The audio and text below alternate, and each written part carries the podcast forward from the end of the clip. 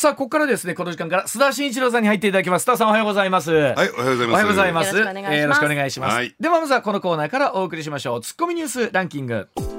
時事問題から芸能スポーツまで突っ込まずにはいられない注目ニュースを独自ランキングでご紹介、はい。ランキングを紹介する前にまずはスポーツの話題です、はい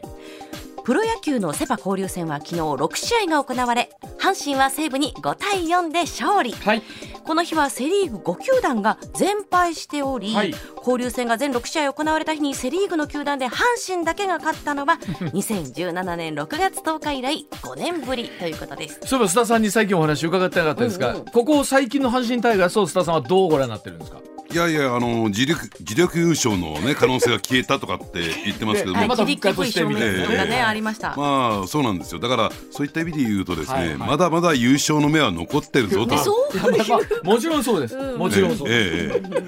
まあでもあの交流戦ってなんかパ・リーグはいつも強いイメージですけど、ええ。今年はセ・リーグ頑張ってますよね。えそうですね。ね。ええ。ここまでセ・リーグ22勝パ・リーグ26勝ということではあるんですけれども、ええ。ね。えーなんかちょっと意地を見せてるなというところありますね。は、はい。い続いていきましょうか。続いては著名人の自殺とみられる死亡例が相次ぐ中ハラスメントを受けたり新型コロナウイルスの影響で強いストレスを感じたりした芸能従事者のためにはい、日本芸能従事者協会が昨日相談窓口を開設しました。うん。協会の会員らが対象で声で個人が特定されやすい業界特有の事情に配慮し臨床心理士がメールを通じて対応するということです。須田さん考えたらこういう仕組みが芸能界はなかったんですね。えただ最もね強いストレスにさらされてるね、業界というかですね,、そうですよね。ええだと思うんですけどね、うんうんやっぱりこういったのを作ってもらいたいなと思いますけどね。ねまあ本当はあのテレビラジオで明るく振る舞っている皆さんも、それはもうどの皆さんもそうなんですけれども、まあ本当強いストレスあ中でやっぱこういう窓口があるというだけでもね少しまたいろんなところで相談できるというのは大きいと思います。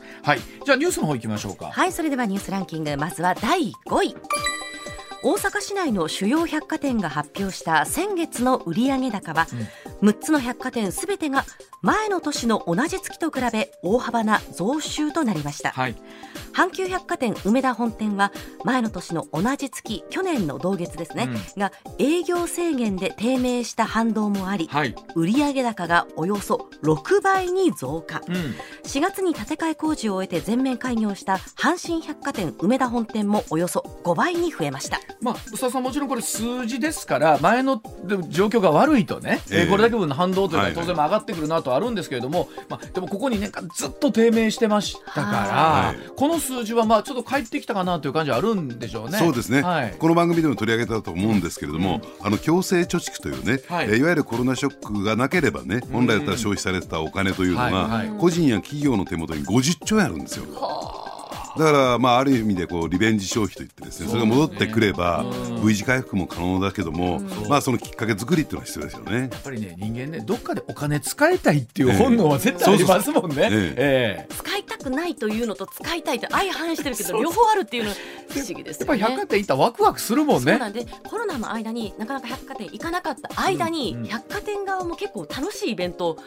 えていたので今もう結構ありますよね。いろんなイベントやってるもんね。ありますもんね。ねはい。じゃあ続いていきましょうか。はい続いて第4位。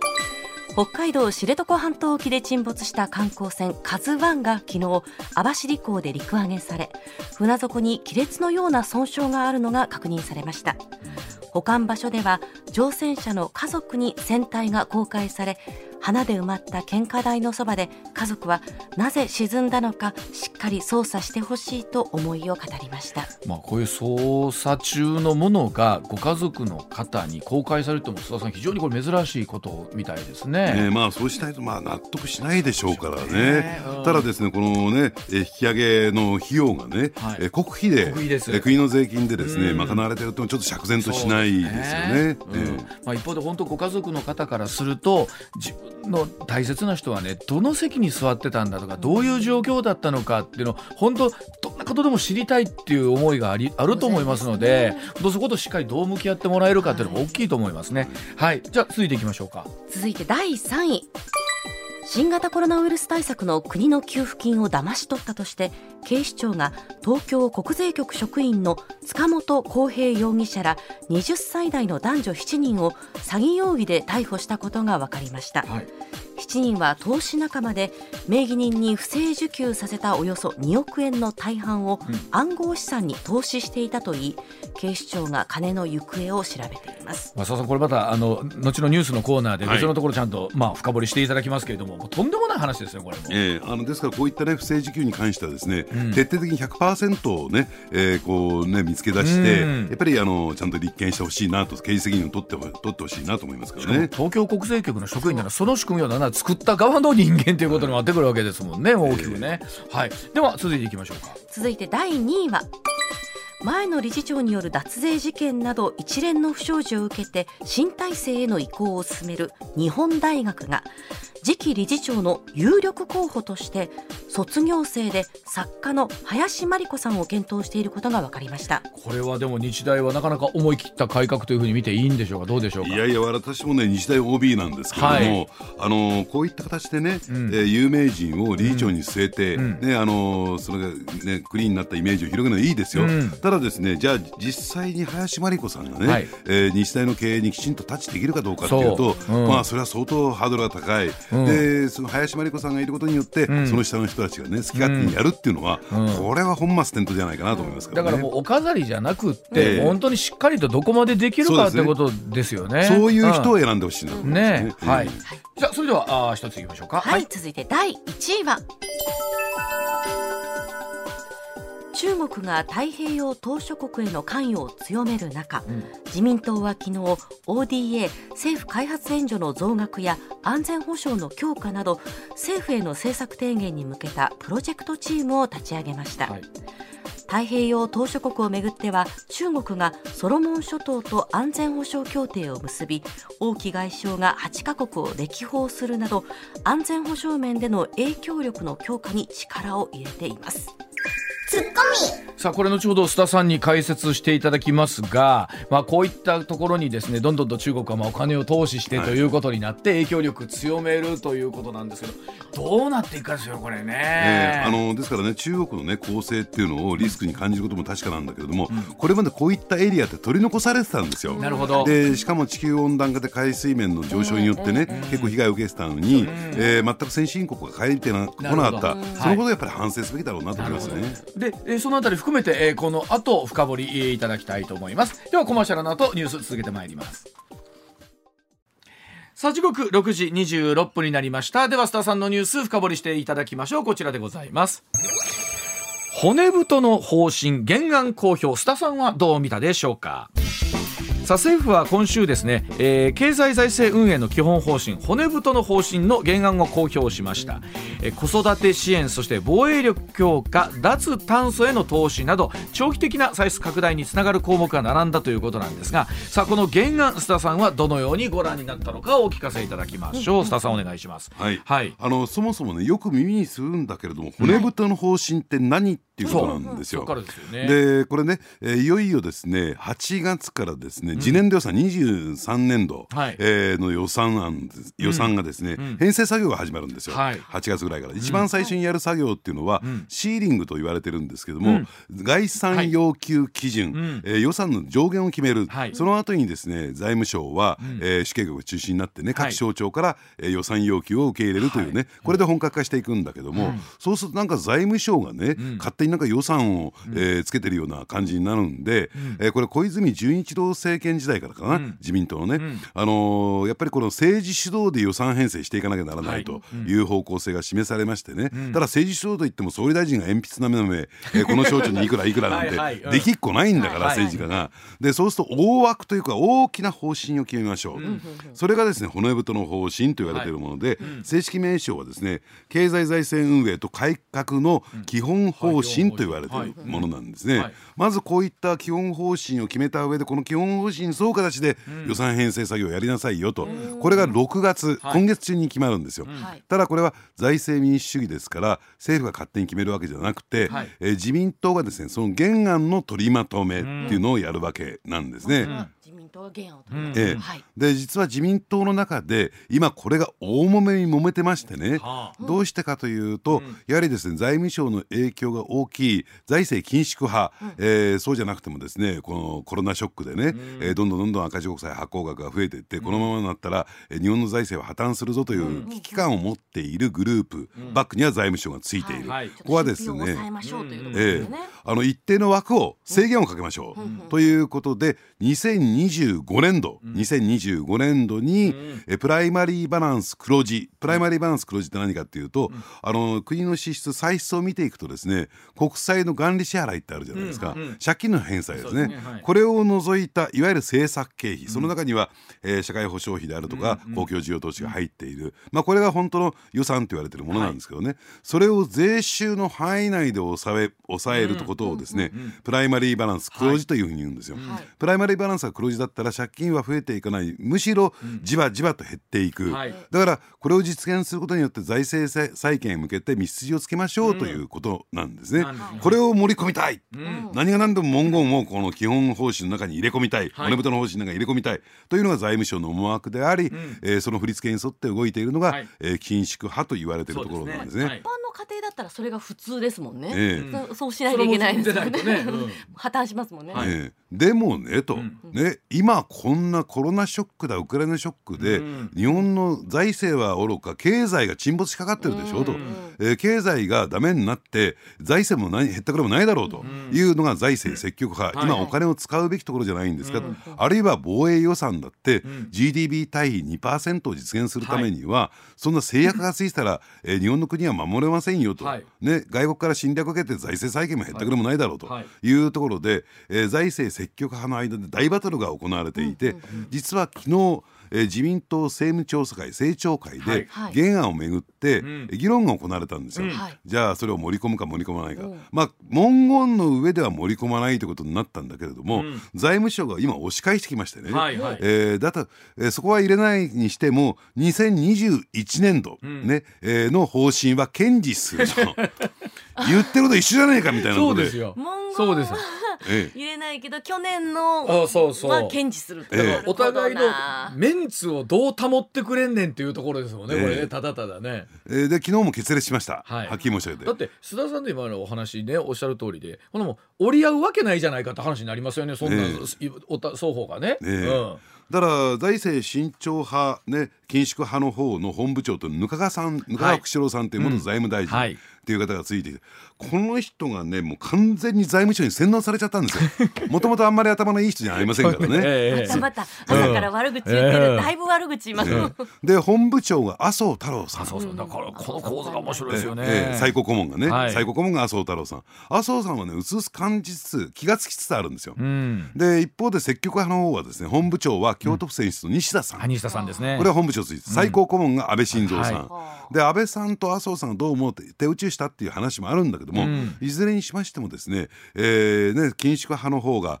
えー慎重派の方再建派の方がですね、譲歩して、ん。えーまあ、まとまりつつある、んうん。ただ最終的にはですね今週金曜日もう一回政務調査会開かれて、ん。そこで高市早苗、はい。まあ言ってみれば安倍さんの側近ですよね。ねうん。この方に一任という形ですから、うん。まあおそらくですね財務省は完全敗北という形になるのかなと。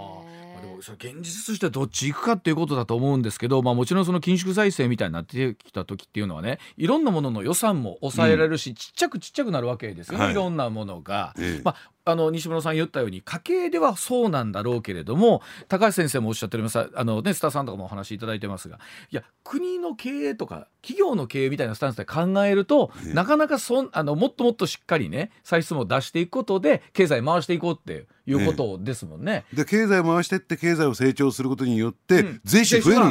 増えるんですか、はい。そっちが王道じゃないのかっていうことなんですよ。でも考えたら本当、えっと、今日本の予算がおよそ106兆円106兆円の中でどうですか？税収で上がってくるのが40兆かぐらいですか？はい。ね、あ60兆、えー、40から50ぐらい、はい。半分ぐらいはもう、ね、借金。借金しないとダメなわけですからね。うん。ところがねもう一点残念なことがあってね、えーまああの既存メディアといってるんですか、大手メディアのほとんどはかなり財務省にですね、ちあの関係が近いですから、うん。財務省に配慮した報道ばっかりしないんですよ。だこの番組ぐらいですよはっきり申し上げて。これズバズバズバズバ財務省批判してるのまあ、MBS では異端ですからね我々。なことはないですけど。財務省も批判するしちょっと政治家も悪口言っちゃうし。いやでも一方で財務省っていうのは高橋先生もおっしゃってますけどとにかくしっかりなんとかして税収を上げていく。今、うん、えー、いうね残りなんとか60兆70兆にしたいし80兆にしたいしということでしょうけども、はい、そうなるといつも須田さんもおっしゃっていただいてますがさあなると消費税増税みたいなところっていうのは近道の一つであるわけですよね。ねうん、ただ増税をするとですねやっぱり生産活動ね、うん、えー、低調になりますからね、うん、消費も落ちてくるでしょうし、でそうするよりもやっぱりしっかり経済を成長させて、そして増税によらず税収増を図っていくっていうのがね、だってこの20年間ほとんど成長してないんですよ日本経済っていうのは。だからそれをなぜ成長させなかったのか成長さえしていればね、税収だって上がったはずじゃないかと。ええ、あのそれこそ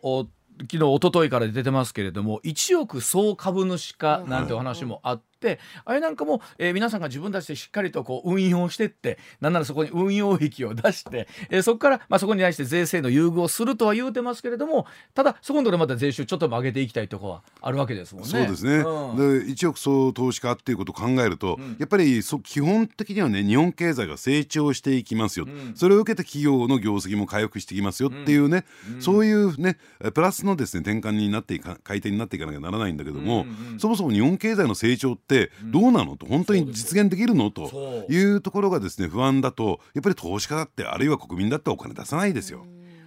本当ここに来て言われてますけども30年間ねいわゆる GDP が増えてないということに対してあのいろんな方思ったんでしょうけど改めて30年って長いですよ。長いですよね。でその間にも諸外国はどんどんどんどんね経済成長しているし、はい、なんなら、え例えばこのコロナショックでもなんだろうコロナ以前まで戻していけるわけですよねアメリカ、ヨーロッパとかっていうところは、ええ。日本だけが戻ってないわけです、ね、戻ってないんですからね。うん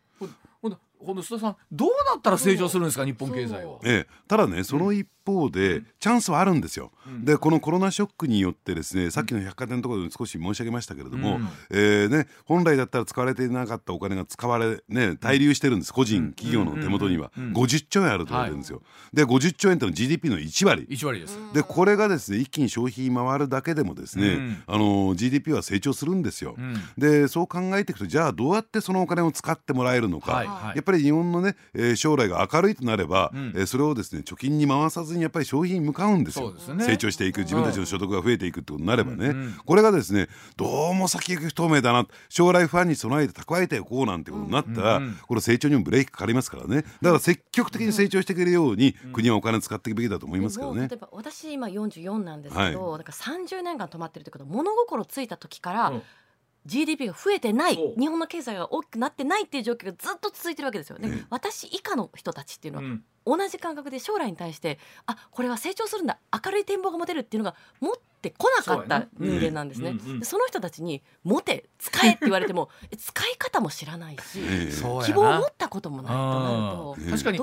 西村さん世代以下ってお金の使い方どう使ったらええんやろうっていう。そんなに使ったこともないし、貯めた方がいいって思ってる。でも須田さんこれは現実的にあのラジオ機の皆さんでもある考え方やと思うんですよね。そういうもうなんか使うということに対する不安を持ってるっていう方が、どうしたらそれがこう回るんだろうってまああの例えばで老後に対する不安とかね。あるいはちゃんと退職金もらえるんだろうかとか、給料はちゃんと上がっていくんだろうか、だからそこをしっかり道筋をつけるっていうことがね、まあその1年や2年じゃそれは解消しないですよ。そういった不安であるとかね、あるいは使おうっていう意欲は、ね、だからそういう路線がね、えー、定着してるんだ。だから私はねバブル世代なんですよ。バブル経験してるんですよ、はい、そうですね。世代の人はお金使うの上手ですよね、えー、でどうしてかっていうと給料はちゃんと上がってったから、うんうんうん、ボーナスもちゃんともらえたから、はい、場合によって年度末だってもらいましたよね、そうですね、まあ、あのーはい、ね税金で払うよりはね社員に還元した方がいいだろうっていうんで給料はボーナス出したんですよ、うんうん、だからそういったですね状況もなってるとやっぱり今使ってもね、また入ってくるのがいいじゃないか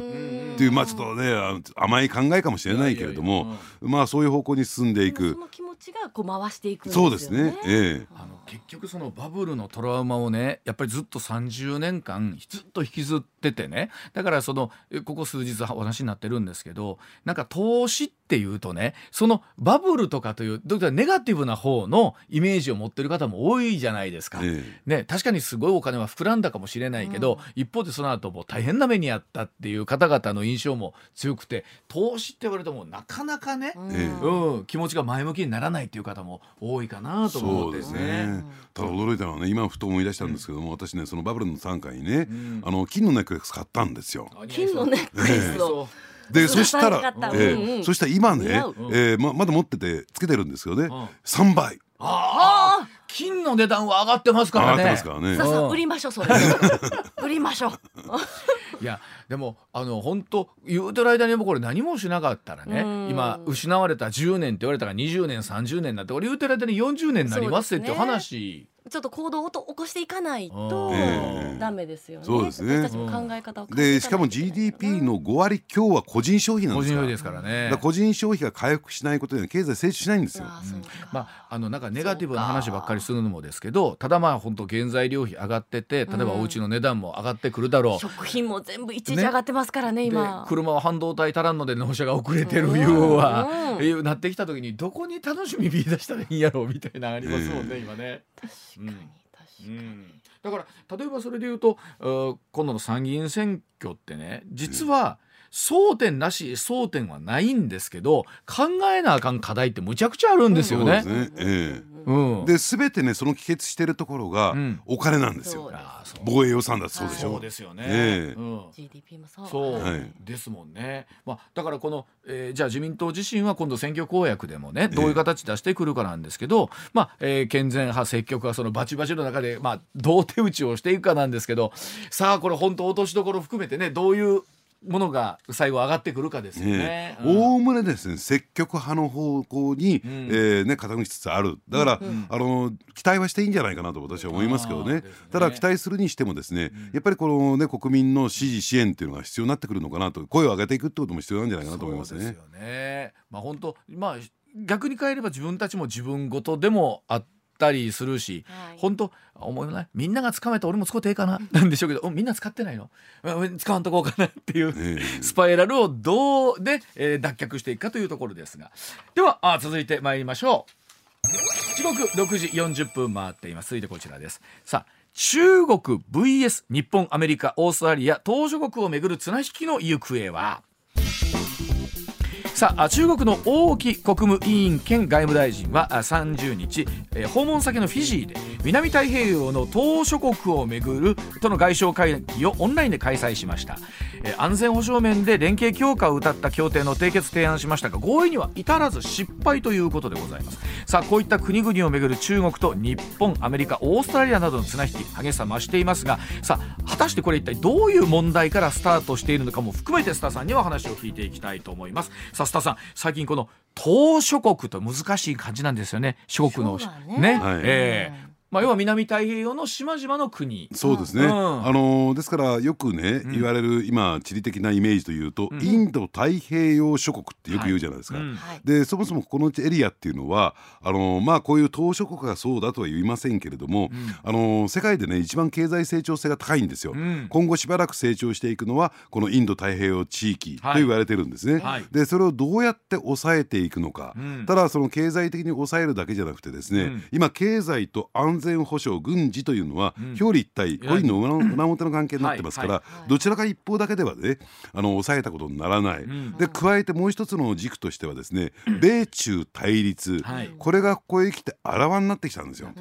例えば、えーこれまで TPP とかね、えーというところを考えてみると、はい。えーまあ、TPP っていうのは私はイメージとしてはね、えー中国を強く意識してるんですよ、はい。えー中国に対する対抗軸という風なはい。イメージがある、だからといって中国を排除するわけではなくて、はい。この TPP のルールに従うんだったらどうぞ中国も入ってくださいねっていうね、はい。建前、ん。で本音はでもルールに従えないから中国は入ってこないだろうというね、そういう形で TPP ってあったんですよ。すね。はい。でそうすると中国が何やったかと RCEP っていうのを指導してやってですね、はいうん。まあこれは TPP に対抗するんだけれども、うん。とは言ってもですね広く西側諸国にも門戸を開いていきましょう、はい。という形でですね本音と建前の使い分けがこれまで行われてきたんですね。ところが IPEF っていうのが登場しましてね、はあ。でこれはあからさまに中国入るなんです。よ、うん。もう中国入れませんっていうね、えー状況になってきた、はい。ですからあの局面が今年に入って大きくガラッと変わりつつあるなと。これバイデン政権ができた時に IPEF 構想って出てくるんですけどね、昨年の10月に。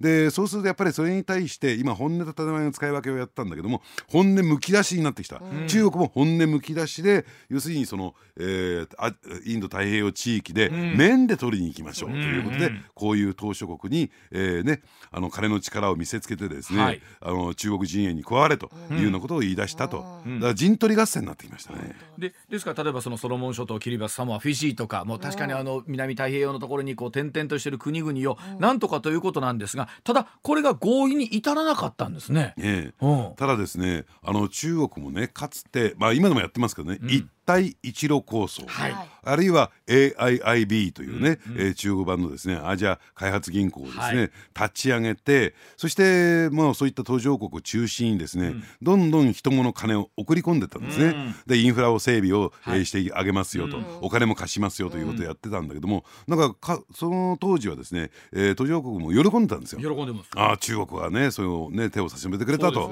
西側諸国が無視してるのにということで、みんな飛びついたんだけどもお金を化しますよっていう貸してもらったら返せなきゃならない、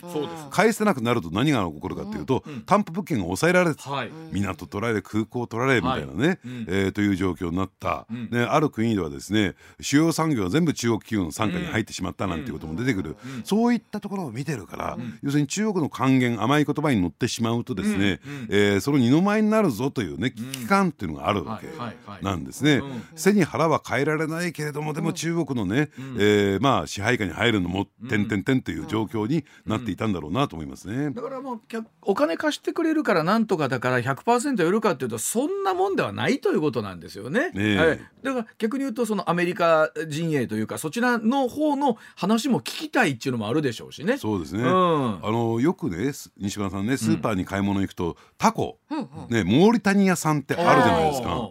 であの実はねたこ焼きのタコって、ん国産の日本産のタコって、ん。水分が少ないために、ん。焼くと硬くなっちゃうんで 適さないんですよ。ええ。このモーリタニア産とかモロッコ産っていうのがあ、えー非常にですね、うん。えー適かあのたこ焼きには適してるんですね。水分が多くて柔らかいって聞いてええ。ほとんどがお森で魚屋さんにそう言われました、あそうですかやっぱり。今日た。こ焼きするんですけどったらこっちの方がいいよって、ええうん。はい。ところがモーリタニアって、えー一帯一路構想の優等生って言われてる国でね、そうなんですね。えー優等生ってどういうことか中国からたくさん借金したんですよ。うんうん。でねところがですねモーリタニアの主要産業このタコ漁なんですよ。うん。ね、タコ良質なタコが取れる、でところが返せなくなって、そのタコ漁そのものが取り上げられちゃった。あもともとモーリタニアのタコ漁って日本の JICA が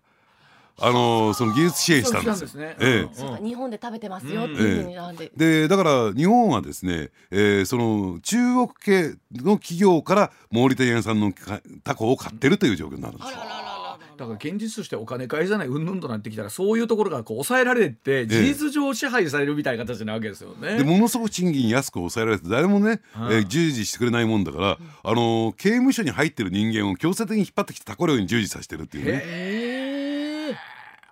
借金返せないんだったらね、えー労働者出せみたいな。あのなかなかむちゃくちゃなことやってますね。ええ。うん、でも本当ねそうやって思うと須田さんその色分けみたいなものが世界の国でものすごい明確になってきてて、ええさあ今そのどちらの手もついていないところは、うん。どっちについた方がええんやというやどねできればグレーでいたいってありますもんね。ねうん。だからでもそういう気持ちにさせてしまったのは私たち先進国西側諸国の責任でもあってうんねそういった途上国あんまり資源もない魅力もない国に対しては、うん。まああの島の島国だからね、うん。えーその海洋を保有している面積が広いんだけども、ん。あまりメリットがないよねということで、あまり支援もしてこなかったんですよ。うんうんだからもともとオーストラリアなどが、えー結構経済的な支援してきたんだけどもここ近年ですね、うん。そういった支援額も減ってきた、アメリカもね、えー撤退していった、という状況を受けてそこにスーッと中国が入ってきた、うん。だから私たちにもその責任の一端はあるんだということをねやっぱり考えるべきだと思いますけどね。でも須田さんおっしゃる通り多分そういう国々ってね、じゃああの国としての企業事業って何があるかというと大きくはその例えば、えー、水産というか、うん、えー、ところがもうベースになっちゃうわけですよね。そうですね、うん、で水産だってその例えば加工しなければ輸出できませんからね、はいはい、そういう意味ではね、うん、ただその加工技術がないとか工場がないとかっていうね、うん、えー、状況に置かれてるんですよ。あほな誰が作んねんよ話になって、えーはい、ということですねじゃあ。そうですね、えーででも須田さんこれ例えば日本もこのままじゃいかんという思いが自民党の中にもあるんですよね。えー、うん、だからもともとは当初サミットなんていうのがあって日本も同じ島国ですから、うんはい、え日本が中心になって、ね、小泉政権の時かな、うん、えこの当初サミットっていうのは開かれるようになったんですけれども、うん、頻繁にね。でただそのところは先ほどの話に戻るけども、日本も失われた30年と言われてる中で、それほど経済的に余裕がない。だからそういうところに影響してくるんですよ。そうです、ね、成長しないってこといろんなとこに影響しますね、おっしゃるように例えば、ね、そう。そうそうそう ODA の予算とかね、つけてなんとか出てなんとか頑張ってじゃあその国に産業を作ろうって言ってて、でも産業を作ったらその美味しいとこボコンと持っていかれたら、はい、もういかれこれですよね。そう,、えうん、そういう場合日本のケースって JICA で代表されるようにね、うん、本当に相手国の親身になってやってきたわけそう。そうと思います。ですよね。うん、え中国はねそうじゃないんですよ、うん、なんとかその権益を自分たちに引っ張ってこようというね、まあそういうね腹に一物合う支援の仕方ですから。それはね支援される側にとってみると、本来だったら中国の助けは得たくないけれども、でも他の国がやってくれないんだからっていうところがあるんでしょうね。なんかそれのものすごい大きい版がインドのイメージですけどね、ええ、あのどっちについた方がいいんだっていう今インドをめぐる綱引きもすごいじゃないですかそうですね、ね、あのですからインドに関して言うとですねやっぱりその、うん、え武器というね感じでは、うん、意味ではですね、うん、あまり西側諸国も積極的にインドに供与してこなかった、で結果的にインドはですね自国でその軍需産業が育たなかったために、ロシアに頼らざるを得なかったという、そういう経緯がある。だから、えー、ロシアに対してウクライナ侵略をしたからといってですね強く出られないっていうね、そういう過去の歴史的な経緯があるんですよ。えー、だからそのお話聞いてると例えばそのキャスティングボードを握る国の強さっていうのも逆に今後出てきますよね。そうですねうん、あのですから、えー、これまでですねある意味で、えー、こういう言い方はあんまり好きじゃないけど負け組だった企業、はい、国がですね、はいはい、むしろ、うん、えー、まあ言ってみればそのキャスティングボードを握るような状況になったというところで、その陣取り合戦が激化しているということですよね。そうですよね。これあのそれこそウクライナ情勢もね日々日々こう関わっていく中でこうどどこに向かって今進むんだろうって知らない間でだいぶロシアがこう東側のところを制圧してる来てるわけでしょ、えー、今ね。まあ加えてですね、いよいよ今年に入ってその二極化っていうところがね分断っていうことがね、えー、国同士のねあらわになってきたのかなと。でもそれが須田さんこの3か月ぐらいの間にそ,、ね、そのグラデーションがものすごく強くなってません、え。ー、はっきり色分けされましたもんね、え。ー、まだグレー部分がだいぶ多かったなっていうところがだいぶ白黒が出てきてしまっているところもね、出てきますもんね。そうですね。だから先ほど申し上げたようにですねこれまでは本音建前に使い分けてね、まあまあ中国そうは言っても長くしなきゃいけないところもあるよねっていうところだったんだけども、どっちにつくんだと？アメリカなのか中国なのかはっきりしろと。いう時代になりましたよね。あのそれこそ日本企業ってねよく売れてますけど中国に対する経済依存が大きい中でね、はい、須田さんどうですか？こう日本企業のスタンスもねじゃあ脱中国で進んでいくのかいやそれともこんな感じでしばらくは進んでいくのかってどうなんですかね？いやもうはっきりとですね、うん、脱中国にしないと、うん、でアメリカとの関係が途絶えていくという形になると思いますよ、うん、例えば半導体一つ取ってみてもですね、中国企業あるいは中国の工場で作ったものは要するにアメリカに輸出できないというね、はいはい、そういう時代になりつつある、うん、ですからそういった意味で言うとそこはもう分断していかざるを得ないだからこそですね日本の、うん、えー、熊本にですね九州の熊本に、はい、えー、日本の、ね、台湾の大手半導体メーカーの工場を誘致したっていうのはそういう文脈の流れなんですよ。け結構依存してるとね今日の明日でとはなかなかならないですけど、ええ、おいそれとはこう距離も取れないんかなと思ったりするんですけど、ね、だからねそこはねぜひね企業経営者の方には発想の転換してもらいたいですよね。今ってすぐ撤退したら大きく損をする。また情勢が変わるんじゃないか、ということで、えー、まあ要するに損切りということが不得意なんですよ日本の企業っていうのは。これはね例えばバブル崩壊の時の不良債権処理のパターンを見てもそう。で今この不良債権を処理してしまったならばお巨額な損失になる。またね、えー、不動産価格土地の値段戻るからそれまで待とうじゃないかって待っても戻らなかった。余計傷口が広がってしまった。損切り不得意なんですよ我々日本日本人ってのは。ね一方ででも地理的に言うてもご近所、うん。もうほぼお隣の国なわけですから、はい。お隣さんと備えにねあの仲悪なるわけにもいかんしっていうところもどっかであったりするのかなと思うんですけど。尊ぶところがありますからね。ただねそのあたりもねどうなんでしょうね。え先だってね、えー国連の安全保障理事会で、うん。えー北朝鮮の非難決議、はい。初めてですよ、うん。えーそれを反対する中国とロシア、まあ、ロシアは仕方がないにしても、はい。中国も反対するんだ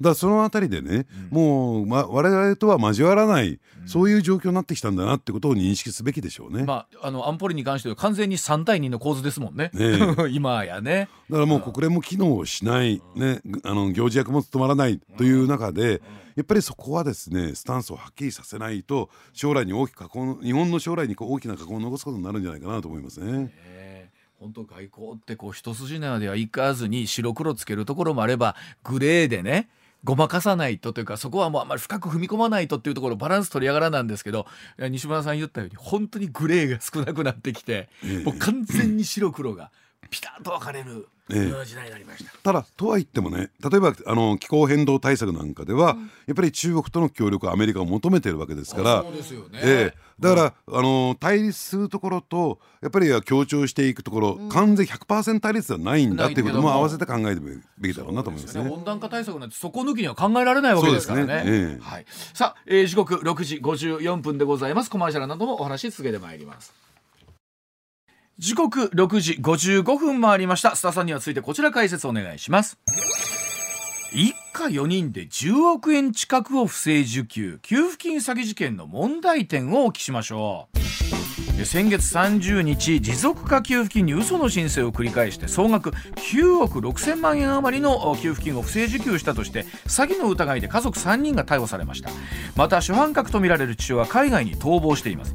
警視庁が指名手配をして行方を追う事態となっていますがさあもともとこのような額になるまでなぜ分からなかったのか一体どんなことが起こっていたのか須田さんに改めてお話を伺っていきたいと思います。須田さん本当金額見た時も含めてもうびっくり変わりましたもんね、そうですね、あん。のたまたま出来心でやってしまったっていうね、ん。わけにはいかないというね、うん。組織的にシステマチックに行われたということで、はいはい。ちょっとそこは驚きなんですが、うん。ただ、えーそういった点で言うとですねもともとその給付金、ね、持続化給付金というのは、うん。まあいろんなミスであるとか悪意を持った人が悪用するっていうこともまあまああるだろうと、はいはい。うん。ただそれよりもはい。スピーディーに困ってる人にお金を届けるということで、ん。まああのそういった抜け穴も放置したままですね、うん。スタートした、ん。でもそんなに日本人は、うん。そうは言ってもですね、えー悪いことしないだろうというね、えー性善説に立った制度なんですよ、はい。うん。だからそこが最大の問題点ではあるんですけれども、ただですねここまで組織的に行われるっていうのは想定外だったっていうところはね、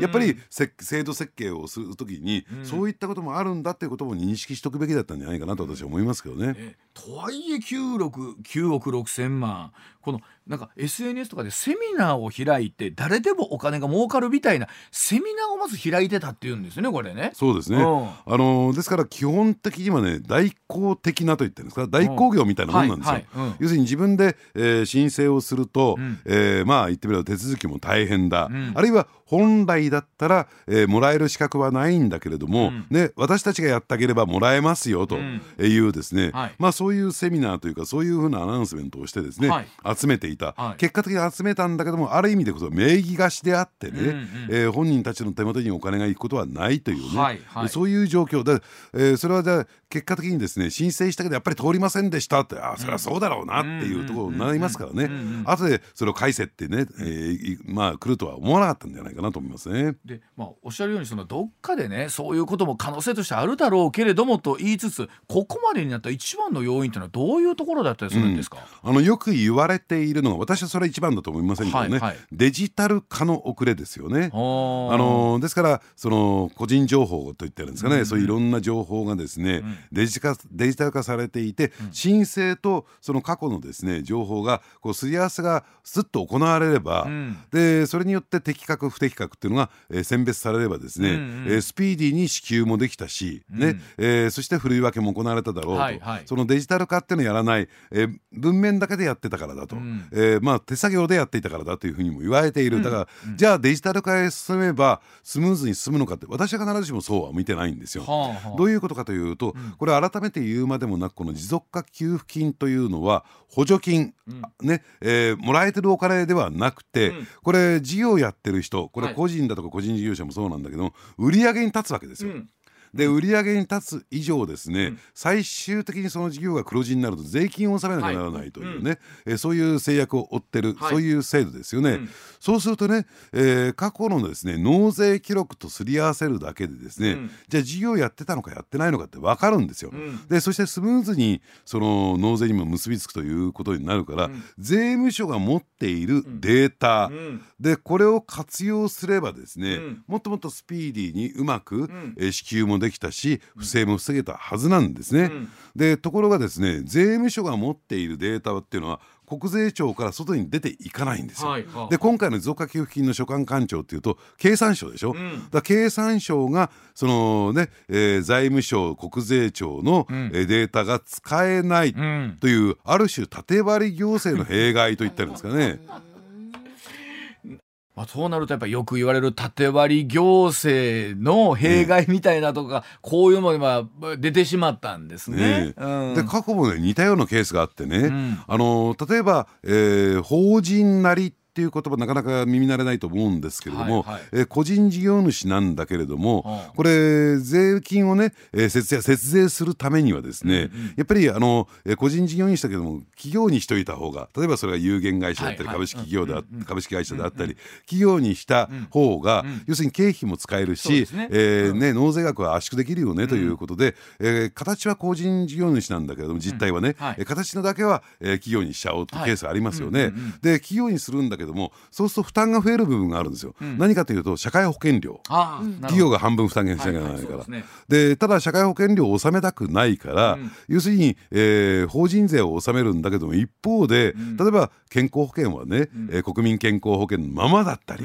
年金はですね個人年金のままだったりするケースがかつてあったんですよ。なるほどでそれで社会保険料を納めるのを抑えると、うん、でこれもね国税庁から社会保険庁にデータがいってれば、うん、あこの人納めてない、本当やっていうことがすぐ分かるはずなのに、うん、それをやらないまま放置してしまったものだから、社会保険料が集まらなかったとか、っていうケースがあった。ただそれでですね、えー、結構健康保険制度であるとか、うん、ね、社会保険制度がですね危機に瀕したためにそこを徹底的に潰していったんですよ。見つけ出して、えー、過去に遡って取り始めた。はい、徹底してやり始めた結果要するにそれを抑えた見つかったらこれ大変だってことで、うん、慌ててですね、うん、えー、社会保険にせ、うん、シフトするっていうね、それもやらそんなことをやらずに国税庁からなんで、で、ね、あの納税ねする時にですね分かってるんですよ国税庁は。はいね、これ国民健康保険しか納めてないじゃないかとかねね、えー、いうの分かってるのに、はい、それに対しては不問に付してんですよ。これだから例えばこれマイナンバーにどんどん移行していくみたいなものとかなってくると、だいぶそのあたりで解消されていたりするんですか、まあ、マイナンバーだけではなくてやっぱりその納税との紐付けですよね。みたいなところと、ええまあでも考えたらデジタル化することによって随分楽になることってあるんですよね。そうデジタル化してデータの共有ですよ。共有することってね。え、うんまあ、9億6千万途中で誰か気づかんかったんかって思うんですけどね、ね法の金額になるまで。素朴に思うんですけどこの父親は海外に逃亡主犯格と見られる父親海外に逃亡ってあるじゃないですか、うん、これどこにインドネシア、ね、インドネシア。行ってはる行ってはるって言うんですけど、行った父親どうなるんですか、これ結局、まあ、インドネシアと日本ってその犯罪人の引き渡しって協定な、ないです、いいですよね、えええほなどうなるんですかこれ？いやあのー、ですからね、帰国するのを待つなりなんなりしないとダメでしょうね。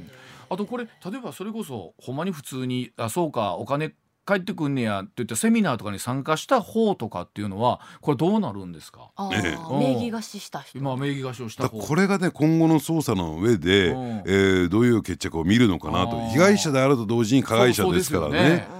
からその、えー賠償を負う形になるのかもしれない。だからそれはどういう経緯でね、えーこれ行われたのか騙されましたっていうことになるのかもしれないし、ただ問題なのはね、えーこれあれですよね。この9億6千万円の給付金を不正受給したんだけども、一部分億円単位で2億円だったかな、えー暗号通貨に、あはい。えー投資しましたってなってるんだけれども、そうですねえー本当に暗号通貨に流れたのか、もしかすると闇社会に流れた可能性があるんですよ。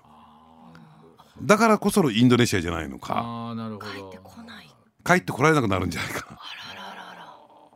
でも本当9億6千まあこのお金自体はまたどういうふうに返ってくるのかどうなのかにもありますしね。回収できるんですかね。まあほとんど回収できないですよねこれはね。えー。ねまあ本当でもシステムってそのね、えー持続化給付金おっしゃるようにえちょっとでもえーしんどい人に早く貸してあげたいっていうのはみんな同じなんですけど、また今度厳しくなってくると、えー今度はスピーディーにかけるわけですよね。スピーディーにかけてくるわけですし、手続き、あれ何枚も書類持ってって反抗していうのがまた大変になるわけでしょ。う。ええ。ですから先ほどね上泉さんが言われたように、とにかくあのマイナンバーカードにね、えー移行することをスピーディーにやる、その銀行口座を紐付ける、で加えてですね、省庁の垣根を取っ払ってうん。データの共有化、で共有する。うん。当たり前の話なんですよ、うん。デジタル化ってのはそういうことを言うわけですから、ねえ、はい、いやでもほんまにいろんなものが見えてくるな。わかりました。はい。ではあ須田さんにはこの後7時40分頃からさらに脂っこいお話をしていただくことになっております。頑張ります。お願いします。はい。おじきの今日の裏ネタ生スペシャル。さあ須田さんにですね、えー取材の線に掴んだ裏ネタをお話をいただくんですが、では須田さん今日の裏ネタお願いします東の言う住吉会トップ死去、暴力団東と西の違いはこれだ。えー指定暴力団住吉会の関勲代表が死亡したことが先月31日捜査関係者への取材で分かりました、えー警視庁は関代表のことを住吉会のトップと見ているんですが、えー住吉会の構成員が2021年末現在でおよそ2500人と、えー同じく指定暴力である山口組に次ぐ規模ということで、えー同じ暴力団でも西と東で違いがあるということで朝から濃い裏ネタですがお願いします。はい。意外とあるん。だ今ね上泉さんがご紹介いただいたように、はいえー警視庁は関代表のことを住吉会のトップと見ていましたがと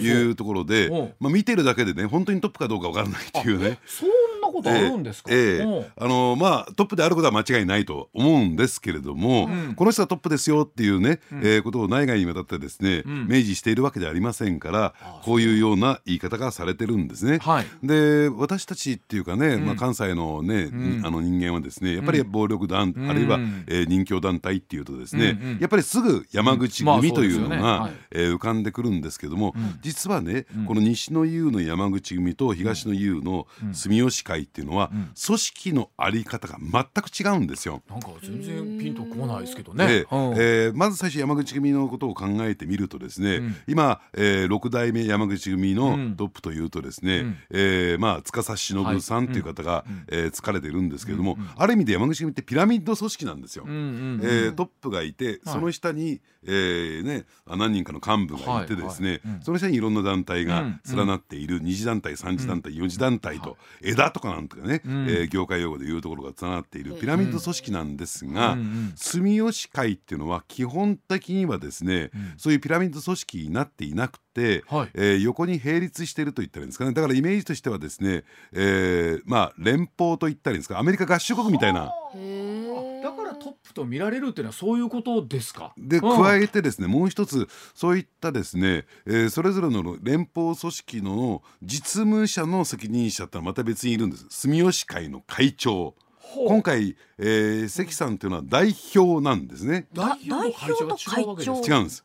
ですから、えーそのねその連邦組織の上にもう一つ住吉会というね、ん。えー組織があるんですよあの会社で言ったらホールディングスのみたいな感じまあなんか似たようなイメージですね。えーちょっとよく住吉会っていうのは親睦団体であり、んえーなんていうのかななんかこうそういう組織名そ親睦団体のネーミングなんですね。はいはいはい。だからその親睦団体のネーミングですから、んそういった組織がこれかつてはなかったんですよはい。そのそのものの組織が。んうんでその上に住吉会というねはあなるほど。親。睦団体を、えー統括する組織が立ち上がったんです。これは9代目になってからなんですけどね、はい。はい。そこの代表で役員が6人いるんだけども、その7人でもっって、うん。そのその一番トップの上の住吉会っていうのは構成されてたんですよ。はい。はい、うん。その下にそのそれを運営するまた運営するだけの組織があってですねそこの代表が会長で小川さんっていう方が疲れてるんですよ。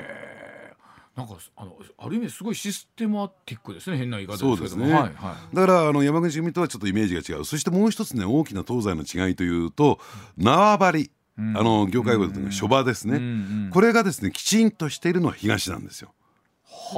あ。の西っていうかですね、えー西日本はですねそういう諸場の概念があまりないんですね。うんだから、えー例えばですね梅田とかね、えー南とか言っても、それは誰の縄張りかよくわかんないじゃないですか。まあ、いろんなその組織が団体が、暴力団がですね、群雄割拠してるっていう形ですよね。でところがですねじゃあ、えー日本最大の歓楽街新宿歌舞伎町、これきちんと諸場が決まってるんですよ。誰のテリトリーかっていうのが決まっていて、うん。えー加藤連合会というね、うん。えー団体のですね、えー諸場なんですよ。ん。ただそうは言ってもいろんな団体がそこに進出してるじゃないですか。じゃああなたにも貸しますよ。あなたにも貸しますよということで、その加藤連合会が貸し元と言われてる。だからそこの了解がなければ看板を掲げたりそこで活動することは許されていないんですね。ただ歌舞伎町っていうとですねそれこそ山口組の、えー団体もですね結構進出してるんですがね、えーこれはメンツの問題もあってその西の団体が勝手に看板掲げるわけにいかないということで、えー首を縦に振ら振らないものだから加藤連合会がね、えーですから山口組はとりあえず歌舞伎町には新宿には進出しているんだけども、看板を掲げることはできない、あるいは、えーね、大門つまりマークをね、えー記したですね名刺を勝手に配ることもできない。でもまあそのあうんの呼吸でね、えー活動することはまあ黙認してあげますよという、そういう立て付けになってるんですよ。あでも今本当にでもねこう本当は暴力団に対する規制も非常に厳しくなってて、例えばそのいわゆるみかじめ料みたいなものだったりっていうのは取れなくなってきてるって言ってるじゃないですか、その組織として見たらこうなんでしょう2500人っていうのはこうおどう見たらいいんですか？これなんか一時に比べてやっぱだいぶ少なくな激変してますね。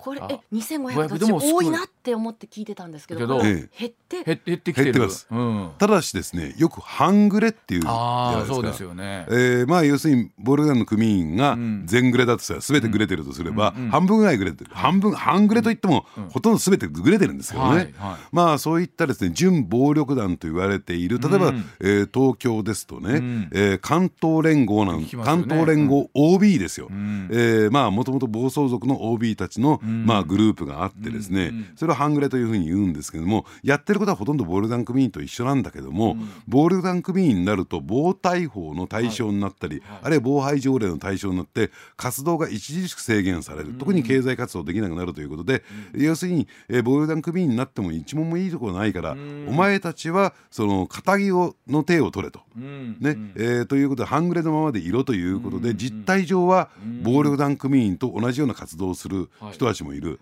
でそういった人たちを入れると、えーねえーまあ、この人数はですねもっともっと膨れ上がるんだけれども、はい。あえてそういったある種私言わせればマフィア化してるっていう部分もあるんですね。例えばそれこそ警察組織とかっていうのはそういうところに手をつけることはできないんですか？その半グレと言われるよくニュースでも出てくるじゃないですか。ええ。うん。あのそもそもね防対法の規定って例えば銀行口座が作れませんよとか、はい。ね。公共事業投資には参入できませんよってことになってるから、要するに人権をある意味で著しくし、ねん制限するんですよ。はい。でそれについてはですねこのここは暴力団組織ですよと。いう暴力団の組織としての認定、ん。そして組員としての認定をしなきゃならない。はいはい。でこれはかあの各地のですね公安委員会が認定をするんだけれども、うんうんうん。要するに、えーそれをしないとですね、暴力団対対策法とか暴力団排除条例の適用対象外になっちゃうんですよ。そう。なんか僕らからするとそういったところにこうなんかいわゆる法のね規制をかけることはできないのかなみたいなことを思うことも多いと思うんですけれども。そこがなかなか難しいんですね。だからええ逆に言えばそっちいわゆるそのグレーゾーンというかそっちの方にまた増えていっちゃうと本末がこう本末が伝統するって言うのも変ですけどそちらの方が巨大化する恐れもありますよね。ええ。うん。ただあのこれ東京でもそうですし大阪でもね、その半グレ集団と言われているアビスがですね、えー摘発をで、えーされたようにですね、えー今警察の方もですね準暴力団いわゆる半グレの方もですね、はい。うん。まあ徹底的に暴力団扱いするようになってきてですね、摘発は進んできているのは実態ですね。まあ、でもこういう、まあ、あのトップと見られる、ね、責任者がこう死亡していくなってくると、まあ、組織としてはやっぱりこう弱体化をしていくのかいやこれを機にまたキュッと強くなっていくのかっていうのはどうなんですか、ね、まあ、あのそういった意味で言えばですね、後継者が誰になるのかというところになるんですけれども、ただですね山口組の場合は、えー、比較的ですね、まああのステップを踏んでね、えー、トップになっていくのと比べてですね、住吉会って実力主義なんですよ。だから先ほど申し上げた、えー、実務的な組織としての住吉会もありますよと。小川さんという方会長という職についてますよと。ナンバー2はですね三次会のトップなんですよ。三次団体のトップなんですよ。はいはい。ですから、えーね、うん、その住吉会傘下のまるまる会の、えー、その下にいるね、うん、えー、トップがですね、うん、実は住吉会ナンバー2。で非常に分かりにくい。結局まあそこでまだ変な言い方ですけどもその実績みたいな上げてトップについていくってことなわけなんやっぱり実力が問われるんですよ。実力って何ですか？その例えばし会社だったら仕事ができるっていうのが実力だったりするんですけれども、ええ、その暴力団の実力っていうお金ですか？ええ、お金が一つありますよね、そしてもう一つ戦闘力ですよ。戦闘力、ええ、戦闘力？ゲームの世界でしか聞いたことない。いやだからやっぱりそういうところで一目置かれないとということになるんでしょうけれども、ええ、まあでも高齢化も進んでるでしょうからね。いや意外とね若い人もいるんですよね。よくね世の中的にはマスコミ的には高齢化が進んでると言われてますけれどもそう予備軍的なと言ってるんですかね、えー、そこにはわ、ね、あの若い人もいると、まあ、でもこういうことを機会になんとかまた組織に手をつけられないかという思いはね多分警察の方としては当然あるんでしょうけれどもね、ね、ただですねこれいろいろとこう取材してますとね、やっぱりあの困りごとがあった一般の、ね、人ですよ。片桐の人ですよ、えー、いろいろトラブルを抱えていた、でもこれって、えー、警察持ってっても相手にされないなあるいは裁判にかけるとお金も時間もかかるな、というとですねついついですねそういったまあ、ところに頼ってしまう。その方がスピーディーに解決が進んだりなんかするんですね。なかなかあの組織として壊滅するかというとそうはならないという現状があるということなんでしょうね。そうなんですね。なるほど。わかりました。はい。非常に脂っこい今日の裏ネタでございました。